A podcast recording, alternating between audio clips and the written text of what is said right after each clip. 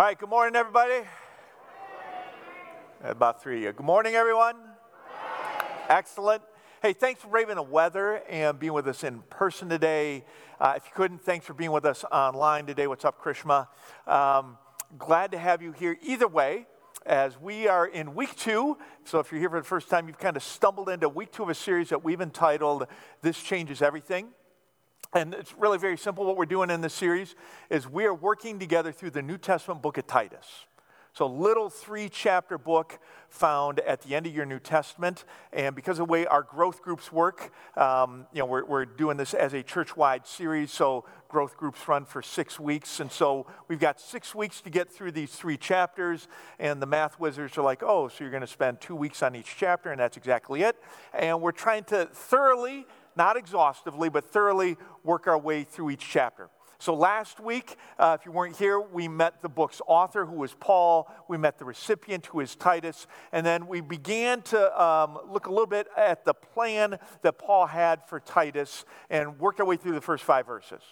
So, what we're going to do today is we're going to pick up at verse 5. We're going to actually read through the end of the chapter, just to try and familiarize ourselves on a larger scale with what's going on in this chapter. And then we'll come back up to verse 5 and work through what we can today. So, picking up at verse 5, Paul writes This is why I left you in Crete, so that you might put what remained in order and appoint elders in every town as I directed you. If anyone is above reproach, the husband of one wife, and his children are believers, and not open to the charge of debauchery and insubordination.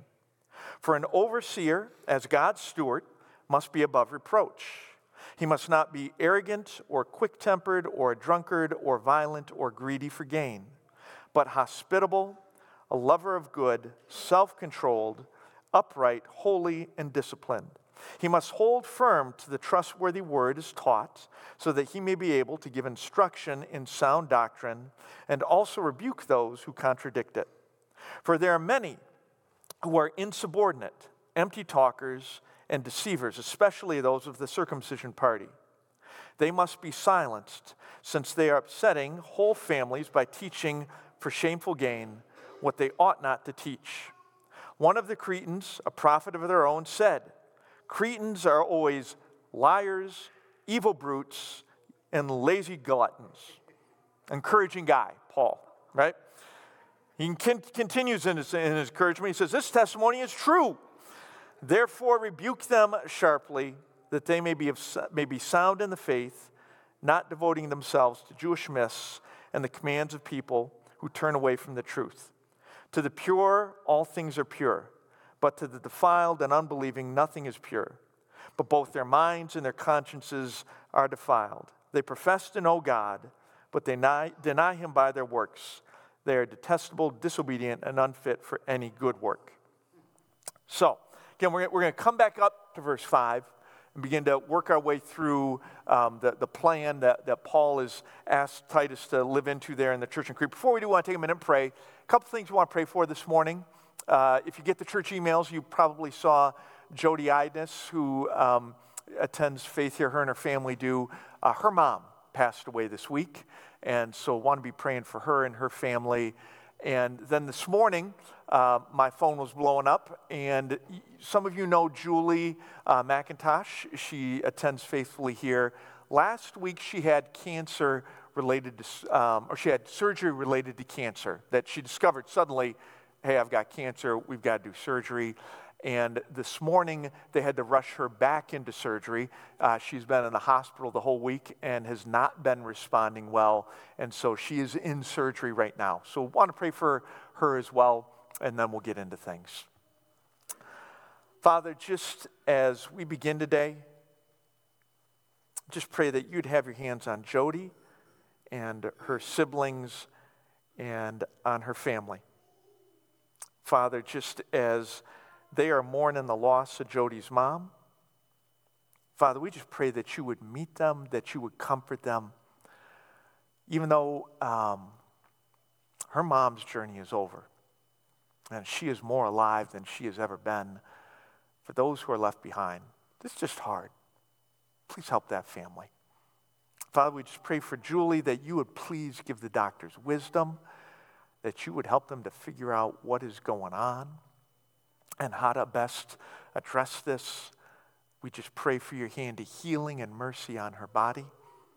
And just as we continue in Titus this morning, we just pray that you would speak your truth to us, that you would help us to hear what you have for the church then and what you have for the church now. Let's ask this in Jesus' name. Amen. So, uh, up here, verse 5, Paul speaks to Titus and he talks about, hey, you know, we've left you in Crete to appoint elders and, and to set in order what remains. And, um, and then Paul kind of launches into to, uh, what, what those elders should look like. Now, there are a number of ways we could approach this section. Like, we could spend time arguing today about what's an elder. Like, is that somebody on a church staff? Is that somebody who's on the elder board? Is it both? Is it neither? We could spend time today arguing about the gender of an elder. Like, can only men serve as elders, or can women serve as elders as well? We could even spend time today kind of combing through the church constitution and see what it has to say about how you can launch a campaign to have me removed from my role if after going through the qualifications you're like, that guy shouldn't be here, right? We're not going to do that, right? We're not going to do any of those things. Instead, what we're going to do today is we're going to kind of work through the different qualifications as Paul puts them up there. And then after we work through the sea of qualifications, we're just going to take a step back and think of some implications that these qualifications have for every one of us. Every one of us sitting in the room today who says, Hey, I follow Jesus. Every one of us who is a Jesus follower who is watching online, whether we're elders or not, whether we think we might be someday or not. We're going to think through what do these qualifications have for all of us? What kind of implications do they have for our lives? Now, again, Paul is, is there and he's, he's got, you know, Titus is in Crete. Paul has been in Crete with Titus. They start all these churches all over Crete. Paul leaves and he leaves Titus to, to carry things on. And he's, he's basically saying, listen, you, you need to put what remained in order. Like Titus, we, we've got these churches and they're full of people who found faith, who have found forgiveness. But, but there are all kinds of ways. I mean, you, you read it at the end of the chapter where like there's all this teaching coming in from the outside that's not bad and they're just they're prone to it they've got all this brokenness that resides within them that they're prone to respond to you got to help them get their lives straight and then paul shares with titus the first strategy that he has for him that's supposed to help get these Cretans get their lives straightened out again. And it's to appoint elders in the churches. And then Paul goes on to describe the qualifications for those elders. Now, maybe you noticed this, maybe you didn't, but it stuck out to me that two times Paul says that an elder should be above reproach. Repeats himself above reproach, above reproach. And for me, that raised a couple of questions. Number one, what's that mean anyway? And number two, why is Paul repeating himself? Why didn't just say it one time? So we'll start with meaning. What does, it, what does it mean that an elder is above reproach? I would contend it does not mean that an elder is going to be faultless or perfect. If that's the case, we would have no leaders here at Faith Covenant Church because there ain't no perfect people here. Right? If you're like, if you're like, well, I'm the perfect person, go find another church so you don't ruin our streak. All right? We are a church. We are here because we realize we're not perfect. That's what it means to be part of the church. And so, it's not that you're uh, perfect or flawless. Actually, in the original language, this term here, this, this phrase, it, it was a legal term. And it carried with it the idea of evidence. Paul's saying, hey, there shouldn't be ongoing, clear evidence of certain things in people's lives if they're going to serve in this capacity. That's, that's what he's talking about here. But then he, he says it twice. And I find myself thinking, Paul, why didn't you say it one time? Why do you need to repeat yourself? And I think the repeating becomes a little bit more clear when you take this and you break it into lists. So let's, let's bring up our list slide here. Right? So you've got three different lists. You've got a couple lists of vices and a list of virtues.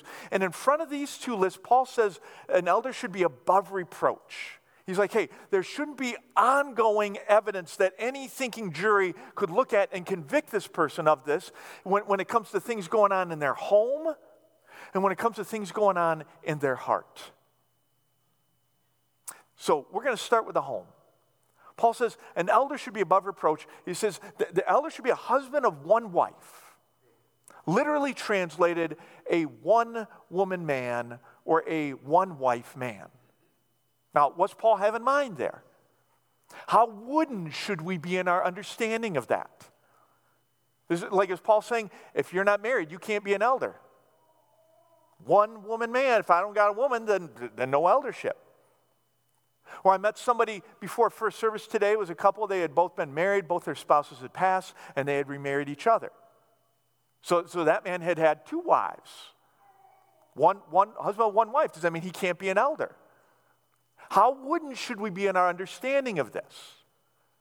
Could it be, could it be that Paul is speaking to people who live in a culture, and try and imagine this, he's speaking to people who live in a culture that has idolized sexuality.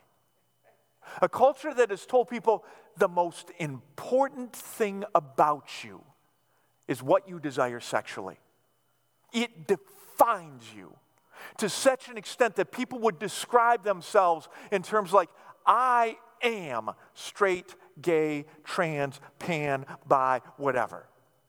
The number one identifying marker of who they are as a person is determined by their sexual desires. A culture that tells them the only way they can live happy and fulfilling lives is to pursue those desires. A culture that tells them whatever gods there might be out there, they couldn't care less who you sleep with. See, that's exactly the kind of culture Paul was speaking into there in Crete. And the Cretans had bought into that culture, lock, stock, and barrel. And so Paul comes along with the gospel, with Christianity, that has a radically different message.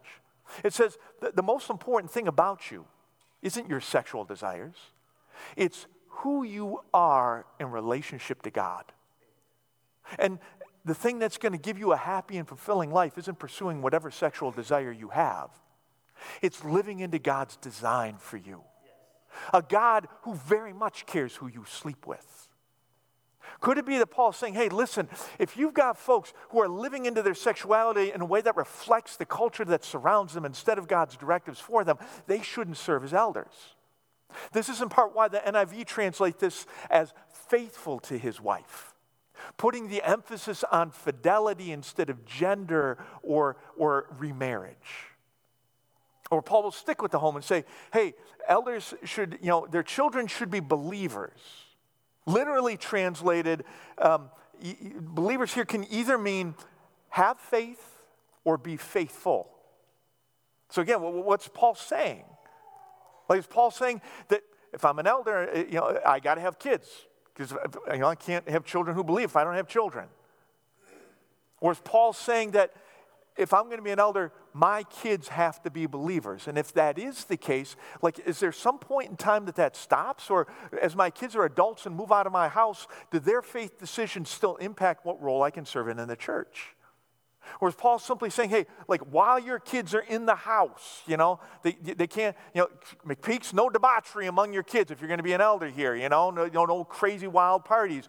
Or, you know, or is Paul saying, home is ministry number one?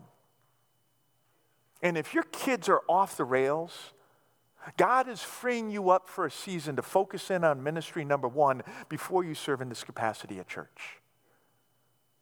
So as Paul begins, he's like, listen, elders should be above reproach. There shouldn't be ongoing evidence in the home. And then he moves from the home to the heart. And he says, hey, an elder shouldn't be arrogant. Or, or as other translations put it, they shouldn't be overbearing. Now, this is, this is somebody who is right, who always is right, and nobody can tell him different.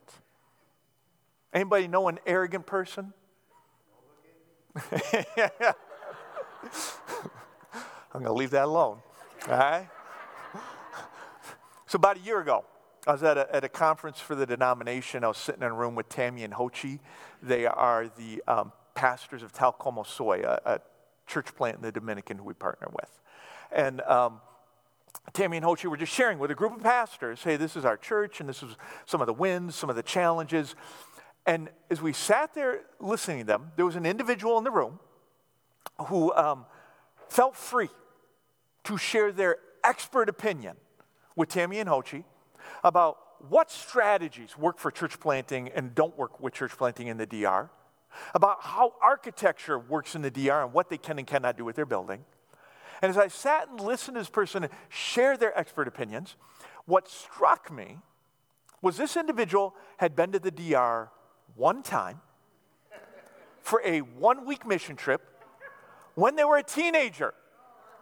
And now in their 50s, they're telling Hochi, who was born and raised and lived his entire life in the DR, and they're telling Tammy, who's ministered down there for a decade now, this is how ministry works, and this is how architecture works.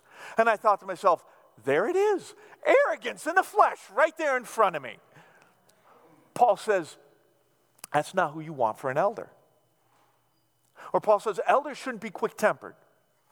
Nothing tricky, nothing tricky about the language here. All right? Paul's saying that, that that person with the short fuse, a person who's quick to fly off the handle, like is always there bubbling beneath the surface and you're walking on eggshells lest they erupt. He's like, that's not who you want in leadership. Where he says, elders shouldn't be drunkards. Now, uh, again, our translation's trying to help us here with getting too wooden. Literally translated, that would be given to wine. And the translation's trying to keep us from going, well, okay, given to wine. As long as I'm not drinking wine, I can, I'm okay, right? Like I walk up to my bartender, be like, bartender, I want one bourbon, one scotch, one. Ah, there's a couple Thorogood fans out there, uh huh. if you're like Thorogood, you're not missing anything. Okay, you're probably better off, right? But it, the idea here is not, you know, listen, I can just, you know, as long as I stay away from wine, I'm good. No, the idea is, hey, if I am under the influence of any spirit, it should be the Holy Spirit. And if I am under the influence of alcohol or THC or hallucinogens or opioids or whatever else, I am, my, I am living outside of God's design for me. And if I am under the influence of something other than God's Spirit frequently enough that I could be guilty of being called a drunkard, then I shouldn't be an elder. Or an elder shouldn't be a violent person. In the ancient world, this was a term used for throwing a punch or somebody who was a boxer.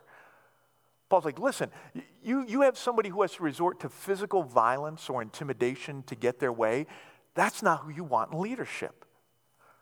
Or Paul will say that they shouldn't be greedy for gain.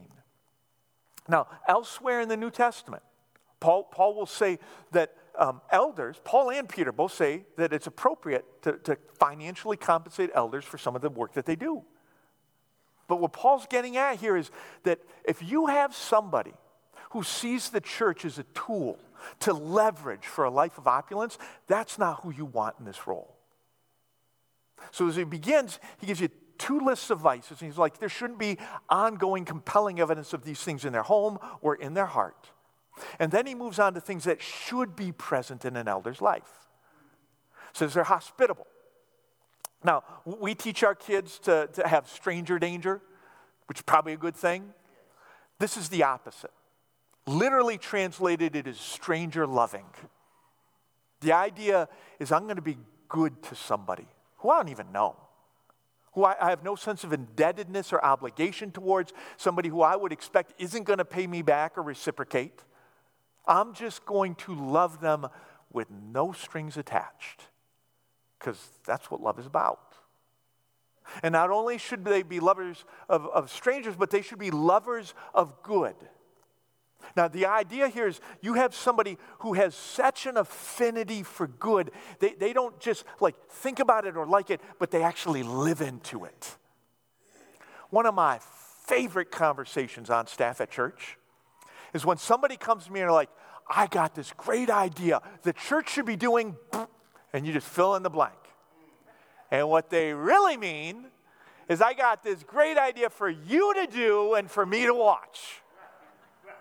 That's not what he has in mind. Lovers of good, they don't just love the idea of generosity, they give faithfully and generously. Lovers of good, they don't just love the idea of, of young people finding faith, they serve in faith kids and in student ministry. Lovers of good aren't just excited about shut ins being cared for, they actually call and visit them. Lovers of good aren't just worried about food insecurity, they actually serve in feeding programs. Paul says, you, you don't want just somebody who has an affinity for good. You want somebody who is so passionate about it that it, it, it, it just, it's expressed in their lives. Okay, we'll do a couple combos here because some of these go together and we, we want to honor time here. Says they should be self controlled and disciplined. Now, self control, the idea with self control is I'm going to make myself say no to what I want to say yes to. Because while it may be pleasant in the moment, it'll be, long, it'll be bad in the long run. And disciplined is I'm going to make myself say yes to what I want to say yes to in a moment because it's not pleasant, but it'll be good for me in the long run. Now, elsewhere in the New Testament, Paul illustrates this through uh, the example of uh, athletics, so that's what we'll do here. Um, some of you may or may not know, every July, I participate in a sprint triathlon. And I do that in part because my role as a pastor is incredibly physically sedentary and incredibly emotionally and spiritually demanding. And that's a bad combination if I want any kind of longevity in life or in career. I mean, you, you just, you're sitting, you're writing your sermon, you're sitting having a message, you're sitting leading a meeting, you're sitting in a hospital. It's physically sedentary, but very emotionally demanding. And so to try and offset those things, you know, I, I participate in a sprint triathlon that I trained for and, and I participate in. Now, if I want to do well on race day, if I want to know the pleasure of turning in a time at that event better than congregants decades younger than myself, Ooh, does that feel good, right? If, if I want the physical and emotional benefits from the training and from the event, then all year long, I need to be self controlled. I need to say no to, to, to high sugar, high calorie drinks, uh, junk food, fast food, that kind of stuff, because as pleasant as it is in the moment, it will not serve me well on race day.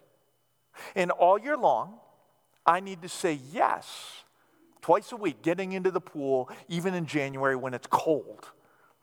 I need to say yes to running once a week, even though my back hates it. I need to say yes to getting on the bike twice a week, even in the winter when I'm on a trainer and I hate that thing. Because as unpleasant as that is in the moment, it will serve me well on race day. Paul says leaders should be people who can tell themselves yes and no in the right areas of life, or they should be upright and holy. Now, the idea here is you have somebody who is living their life in such a way that it points to God in a positive kind of way. And, and they do this in just the everyday, regular kind of stuff in life. So, so for example, in, in the world of like vocation, th- this is the kind of person you want working on your staff or you, you want to do business with. Because you know they're going to be honest, they're going to do a good job, they're going to be trustworthy, they're reliable, they come through. And it's not so much that they're doing this for you. You just happy, you just happen to be the happy beneficiary of being caught between them and a God who they're trying to glorify and the everyday kind of stuff in their life. And then finally, Paul says they should be sound in doctrine and able to teach. In other words, they know their Bible and they know it well enough that they can teach other people. And then when somebody's out of line, they can call them out and be like, no, that's nuts. This is what the, the scriptures actually say. Now, Paul runs through all of these qualifications. And, and it can be, you, you can almost, you can begin to drown in all of this stuff because he's, he's throwing a lot at us here. So, again, what I want to do is just kind of take a step back and think about what are the implications that these qualifications could have for all of us. Now, to do that, it, it's helpful to remind ourselves again why Paul is even having this conversation with Titus. So you go back to verse 5. Paul says, Hey, this is why I left you in Crete, so that you might put what remained in order and appoint elders in every town as I directed you. Again, they start all these, these churches all over the island. You got all these brand new Christians who, are, who have faith, they're forgiven, but their, their ethics and their worldview are still shaped by the broken Cretan culture that surrounds them rather than God's truth. Paul says, hey, you need to put in, you need to get that put in order. And we, last week we talked about how that was a medical term. And it was, it was synonymous for like taking a broken bone and setting it again. He's like, you, you got your people, their minds, their lives are broken. You need to fix them. And, and Because again, the church is not just a place where people find faith. That's part, one of the reasons we exist is to help people connect in relationship to God for the first time.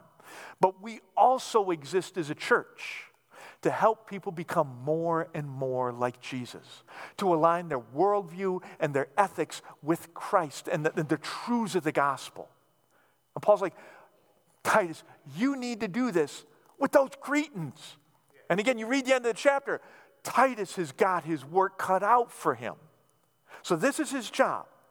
And then Paul says, hey, the, the, the first strategy that I have for you in helping bring this change about in their lives is you get the Cretans around these kind of people. If you can get your broken people around mended people like this, this is the first thing that I want you to do that's going to help affect change in their lives. Now, let's bring our list back up because it's easier to see it with the list. Paul lists off all these you know, different qualifications for an elder, not rhetorical. Somebody count and do the math. How many qualifications? 14 is correct. You get free coffee after church. The rest you pay for it. All right? Um, 14 of them. He's like, hey, we got broken people. Get them around folks who've got these 14 things going on in their world. Now, don't call it out, just think. All right, just think here. You look at these 14 qualifications. How many of them are about character? And how many of them are about competency? How many of them are about character? Who you are. You're hospitable. You got control of your temper. You, you know, you're, you're holy and upright. How many about character? Who you are. And how many of them are about competency? What you know and can do. Like you know your Bible and can teach it. Just look through the list. Which ones are character? Which ones are competency? See, the right answer is 12 to 13 of these are about character, and only one to two are about competency. Titus has got this church full of folks who are just, they're, they're, they've found faith, but they're still all messed up when it comes to their worldview and their ethics. And Paul's like, get them around these kind of people. And the these kind of people he wants them to be around are people who are known for their character. Now, a couple of implications for us. First one is this when we think about what is going to help produce change in people's lives, we tend to think, well, if we just get them in the right programs, that's going to affect change. And Paul's going, no, no, no. Get them around the right people. Get them in proximity with, get them in relationship with the right people. Programs aren't bad, programs have their place. But Paul is like, hey, it's about the people. Which takes us to our next implication. When it comes to the, to the mended people who Paul wants Titus to get his broken people around, it's, it's not all about what the mended people know and can do, it's all about who they are. It's about their character way more than it is their competency. Now, that's not to say that competency doesn't play a role. Like, you can't know what Christ like character is without a degree of competency. But while you, while you need a degree of competency to know what Christ like character is, you can have all the competency in the world and no Christ like character. I, I've got, I got to know who Jesus is to live like Jesus. But I can know all kinds of things about Jesus and live nothing like him. Paul, Paul's trying to get us to understand here that Christ competency that lacks Christ like character, it will not motivate or inspire change in people's lives who, who need their worldview and their, their ethics realigned.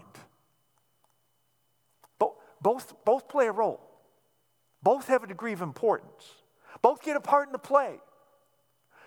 But character gets the lead, and competency plays the supporting role.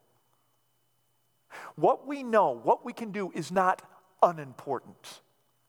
But it's not as important as who we are. If we are going to be the kind of church where people don't just find a relationship with Jesus, but then they begin to change, they begin to grow more and more like Him. It's not just because we are competent. It's not just because we are biblically literate. It is not just because we are doctrinally sound. It is because we are a community that is peopled by individuals who have deep and abiding character. Again, both are important. Both are important. But character gets the lead, and competency gets the supporting role. If we're going to be a people who really see change take place in the lives of individuals who walk through our doors, it's because we are a people who have deep and abiding character, a character that is so different from the culture that surrounds us, people can't help but take notice. A character that so reflects who Jesus is that it can't help but be attractive. So, as we finish, want to begin to think through some questions. We've just got three of them, and then we'll continue. So, question number one When it comes to broken people's lives being transformed, do I tend to place a greater emphasis on competency or character? When I'm thinking about, okay, what's going to help people really have the image of Jesus formed inside of them? How much do I think like Paul does here in Titus? How much do I think differently? Am I thinking, oh, it's the programs, or am I thinking, no, it's the people? Number two, when it comes to my own life and spirituality, do I need to focus on competency or on my character? And, and I would argue at different seasons of our lives, it's one or the other. And I'm not going to sit here and pretend like for everybody who's shown up at church today and watch online, I, you know, I've discerned what season you're in. I don't know that. That's your job. But where you are right now, do you need to invest in more biblical literacy? Or have you learned enough and you need to begin to apply the mountain of knowledge you already have? Do you need to cultivate competency or character in this season? Then, number three, does my church have a greater need for competency or character in this season? Like, as an individual congregation right here at Faith, and again, I, I think different seasons, one is more appropriate than the other. Right here in this season, do we need greater investment and competency, or do we need greater cultivation of character? I say I, I want to begin to think through these because my hope is that we're asking these questions right now. We're starting to think about this, and this week and the weeks to come, as we continue to work through this book, we're going to continue to wrestle with these kind of ideas because Paul is just, he's going to be relentless in this book as he just keeps coming after us about worldview and ethics and character and competency. So let's pray together and we'll continue in worship. Father, just, just pray that you would meet us. And for those of us who are following Jesus today, I just pray that you would speak to our hearts and to our minds about what it is we need to be cultivating. If we're in a season where we genuinely need to dig into the scriptures and try and figure out its truth for our lives and understand that, just pray that we would see that. Father, if we're in a season where we need to cultivate who we are, if there's things that any reasonable jury would say, hey, they're guilty, that shouldn't be present, just pray for grace to see that and to address that if there are things that, that should be present right now that aren't. I pray that we would see that and begin to address that. Father, I just pray that we would more and more be a place full of people with deep and abiding character, kind of character that cannot help but be noticed as different and that is attractive to people because it reflects who Jesus is. It's in his name we pray. Amen.